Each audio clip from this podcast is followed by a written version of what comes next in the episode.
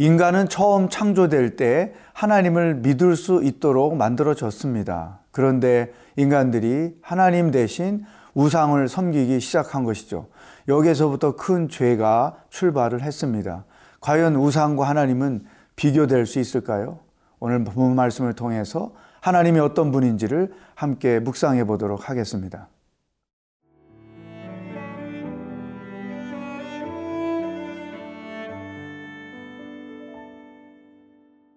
예레미야 10장 1절에서 11절 말씀입니다. 이스라엘 집이여 여호와께서 너희에게 이르시는 말씀을 들을지어다. 여호와께서 이와 같이 말씀하시되 여러 나라의 길을 배우지 말라.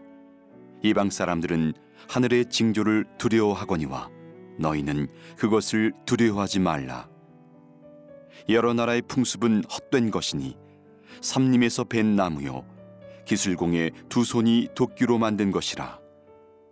그들이 은과 금으로 그것에 꾸미고 못과 장도리로 그것을 든든히 하여 흔들리지 않게 하나니 그것이 둥근 기둥 같아서 말도 못하며 걸어 다니지도 못하므로 사람이 메어야 하느니라.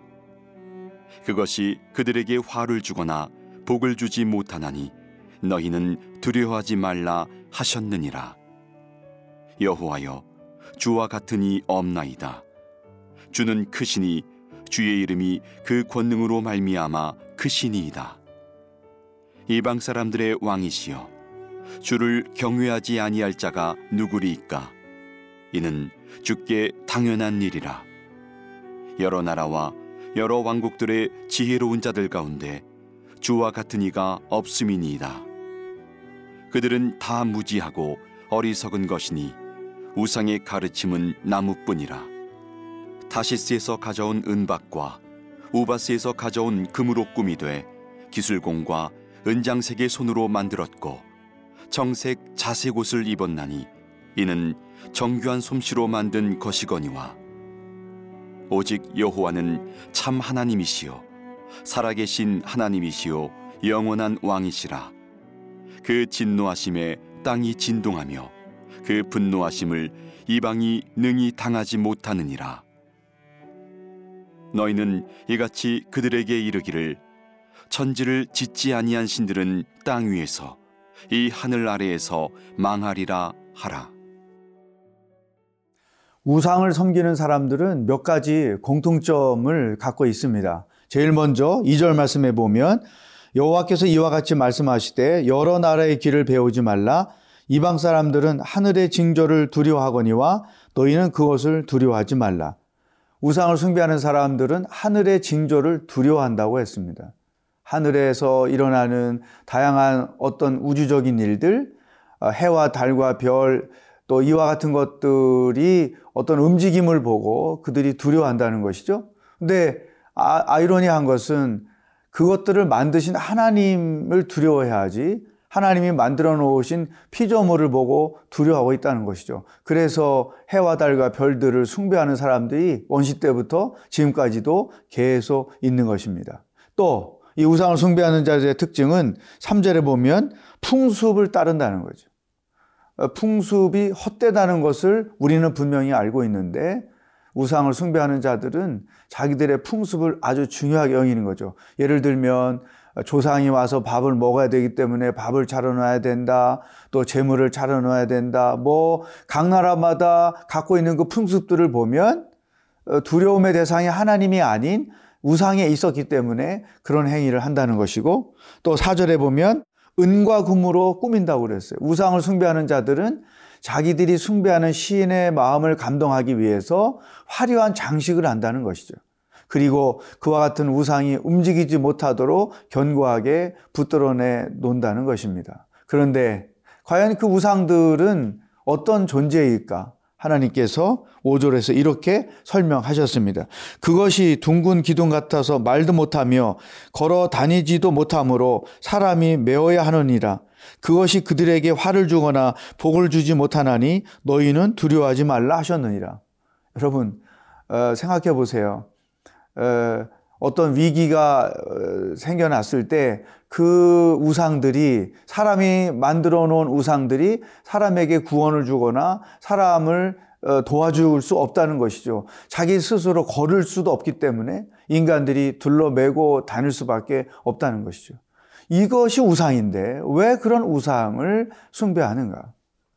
유대 백성들의 결정적인 문제는 하나님을 섬기기를 하지 아니하고 오히려 하나님 대신 우상을 섬겼다는 것입니다. 그런데 그들이 섬기는 그 우상, 또 이방 많은 민족들이 섬긴 우상들이 바로 이런 아무 도움을 줄 수도 없는 스스로 걸어갈 수도 없는 또 인간들을 화를 주, 내게 하거나 인간들을 저주하거나 인간들에게 어떤 복을 주거나 인간들에게 어떤 어, 도움을 줄 수 있는 능력이 전혀 없는 죽어 있는 존재밖에 안 된다는 것이죠.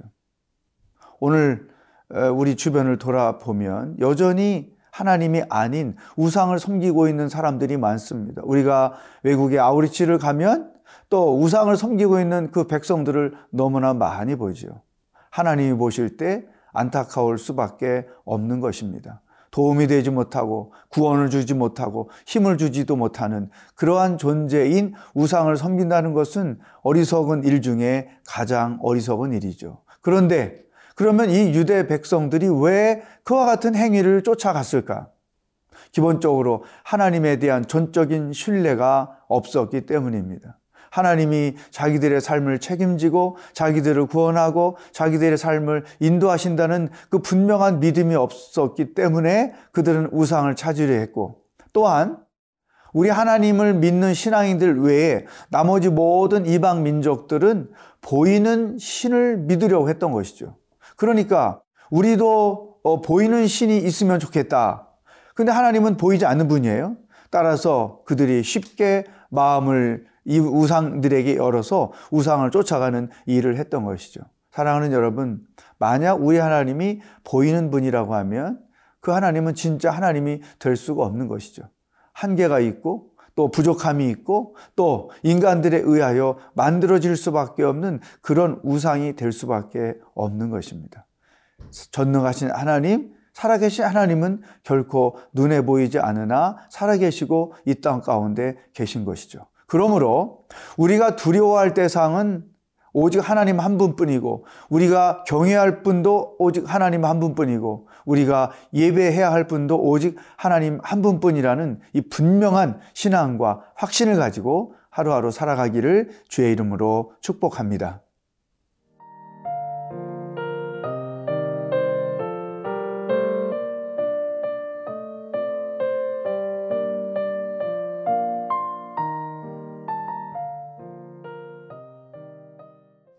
유다 백성들이 쫓아갔던 우상은 어떤 존재였는가? 이방 사람들이 숭배하고 있는 우상은 어떤 존재였는가? 우리가 분명히 알게 됐지요. 그렇다면 이 우상과 비교해서 우리가 믿는 그리고 우리가 믿어야만 하는 우리가 예배해야만 하는 하나님은 어떤 분인가? 예레미야는 세 가지로 우리 하나님을 이렇게 설명해 주고 있습니다. 먼저 6절 말씀해 보면 여호와여 주와 같으니 없나이다. 주는 크시니 주의 이름이 그 권능으로 말미암아 크시니이다. 여기 권능이라는 단어가 중요하죠. 하나님은 얼마이티가 전능하신 하나님, 그 권능이 크신 하나님이라는 것이죠. 그러니까 우리를 구원할 수도 있고 우리에게 도움이 될 수도 있고 우리를 위기 가운데서도 건져줄 수 있는 하나님이라는 거죠. 우상은 인간들이 어려움을 당했을 때 아무런 도움을 주지 못했지만 전능하신 하나님은 우리를 구원할 수 있는 능력의 하나님이다. 두 번째 7절에 이방 사람들의 왕이시여 주를 경외하지 아니할 자가 누구리이까 이는 주께서 주께 당연한 일이라 여러 나라와 여러 왕국들의 지혜로운 자들 가운데 주와 같은 이가 없음이니이다. 하나님을 왕으로 설명하고 있습니다. 모든 하나님의 백성들의 왕일 뿐 아니라 이방 사람들의 왕이신 하나님. 하나님이야말로 왕 중의 왕이시죠. 이 말은 무슨 뜻일까요? 하나님은 온 세상을 창조하셨을 뿐만 아니라 이 나라를 다스리고 통치하시는 분, 주권이 하나님께 있는 분이라고 하는 거죠. 여러분, 우상과 비교될 수 없지 않습니까? 우상이 무슨 주권이 있고, 우상이 무슨 백성을 통치할 수 있고, 우상이 무슨 나라들을 다스릴 수 있냔 말이죠. 자기 몸도 간수할 줄 모르고, 거들, 걷지도 못하고, 뛰지도 못하고, 위기를 당했을 때 자기를 숭배하는 백성들에게 아무런 도움도 되지 못하는 한갓 작대기와 같은 이 우상과 전능하신 하나님과는 비교될 수 없는 것이죠. 하나님은 지금도 우리 개인의 삶을 다스리시고 통치하시는 왕이시고 우리의 가정과 교회와 나라와 민족을 통치하시는 하나님이시다. 세 번째, 예레미야는 하나님이 10절에 이런 분으로 고백하고 있습니다. 오직 여호와는 참 하나님이시요 살아계신 하나님이시요 영원한 왕이시라. 그 진노하심에 땅이 진동하며 그 분노하심을 이방이 능히 당하지 못하느니라. 하나님만이 참 하나님이고 그분은 살아계신 분이요 영원한 왕이다. 여러분, 우상은 영원한 존재가 아무도 없지요. 그 만들어진 재질이 썩어 문드러지면 끝나는 것이죠. 또 우상은 어, 사람들을 전능한 능력을 가지고 있지 않기 때문에 아무런 구원을 할 수도 없지요. 또 참 하나님이 되지 않죠. 우상일 뿐이죠.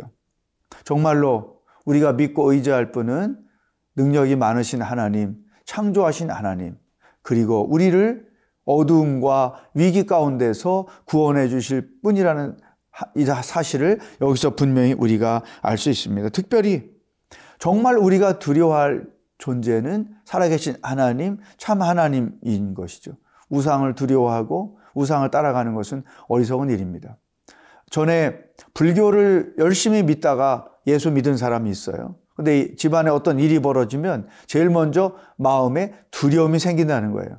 어, 내가 종교를 바꿨기 때문에 에, 내가 이런 그 어, 어려움을 당하지 화를 당하지라고 하는 두려움이 엄습해서 한때 예수 믿기로 한 것을 굉장히 후회했다는 간증을 제가 들은 적이 있죠. 여러분, 염려하지 마십시오. 진짜 우리가 두려워할 분은 여호와 하나님 뿐입니다. 진짜 우리가 예배하고 따르고 선교할 분은 하나님 한 분뿐입니다. 우상은 우리에게 아무 도움이 되지 못합니다. 삶아진 돼지 머리에 절하고 그 입에 돈을 넣어준다고 해서 그 사, 삶아진 돼지 머리가 우리에게 어떤 도움이 되고 어떤 힘이 되고 어떤 어, 대박을 낳게 하겠습니까? 그것은 절대로 어리석은 일이다. 오직 우리는 전능하신 하나님, 영원하신 하나님만을 믿고 의지하며 예배하며 살아가는 하나님의 백성들이 되어야 할 줄로 믿습니다. 기도하겠습니다.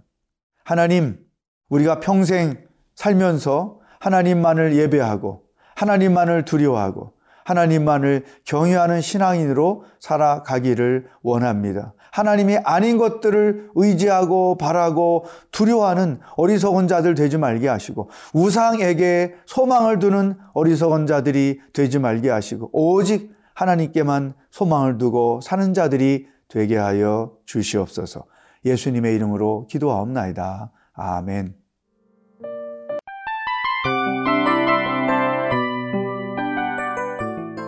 이 프로그램은 청취자 여러분의 소중한 후원으로 제작됩니다.